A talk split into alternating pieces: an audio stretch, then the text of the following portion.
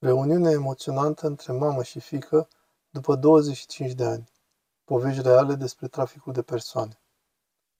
Ești aproape la 15 minute distanță de întâlnirea cu familia ta de mult pierdută. Asta e o nebunie. Cum te simți? Oh, el este Tim. Ce mai faci? Mă bucur să te cunosc. Și eu mă bucur să te cunosc. Da, e interesant. Să mergem să aflăm mai multe despre povestea ta. Bună tuturor! Eu sunt Tim Ballard. Avem ceva special pentru voi. Vom intervieva pe această femeie uimitoare, Bel Barbu. Bel are o poveste uimitoare. S-a născut acum 25 de ani în România. Niște oameni răi au fost cumva implicați în acel proces de răpire în spital. Le-au spus părinților după ce le-au luat copilul că bebelușul a murit și au expediat.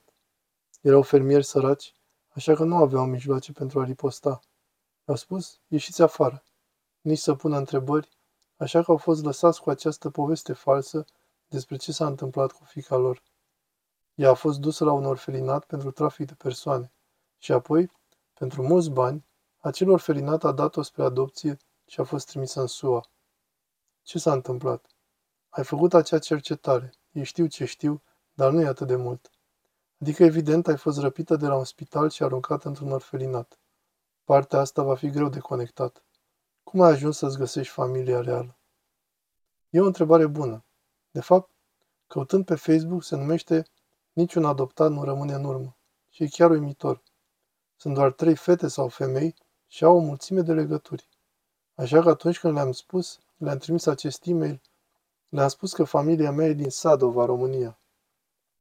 Și au știut exact pentru că e o localitate foarte mică și au acest loc cu toate înregistrările de recensământ. Și au spus, da, e o familie de români pe nume Barbu. Hai să-i sunăm. Și au făcut-o. Și erau în Italia. 24 de ani mai târziu. Da. Cineva sună și spune, am găsit-o pe fica ta naturală. Da. Și care a fost reacția lor? Știi cum a reacționat? Cât mi-aș fi dorit să fiu acolo să văd. Da. Pun pariu că au plâns și probabil au căzut în genunchi. Apoi, bineînțeles, vor să te vadă. Așa că săptămâna viitoare îi vei întâlni. Toată familia va fi acolo?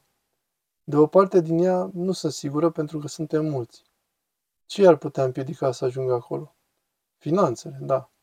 Deci să-i suni să le spui că nu e o problemă. O să acoperim noi asta. Bine, inclusiv copiii, pentru că trebuie să-ți cunoști nepoții și nepoatele. Trebuie să-i suni azi, chiar acum. Îi voi suna. Da, mulțumesc. Bine, deci iată-ne. Suntem în sudul Italiei, în Foggia. Am văzut asta mai ales prin ochii tăi. Da, așa e. Cum e să nu știi de unde ai venit? Și cum, da, ai investigat și ți-ai găsit familia. Dar de atunci mi-am petrecut mult timp gândindu-mă la ei. Știind că de 25 de ani au pierdut un membru al familiei, știind că ești în viață undeva, dar fără să știe unde, și se pare că nu au încetat niciodată să se gândească la tine. Nu au renunțat niciodată. Da, sora mea, Personal, cred că pe ea a afectat-o cel mai mult. Spunea, m-am rugat pentru tine în fiecare zi. Chiar dacă suntem la o lume distanță, legătura noastră de sânge nu se rupe. Asta pentru mine este ca și cum, wow, nu am fost niciodată uitat. La 15 minute distanță de întâlnirea cu familia ta, pierdută de mult timp. Cum te simți? O, Doamne!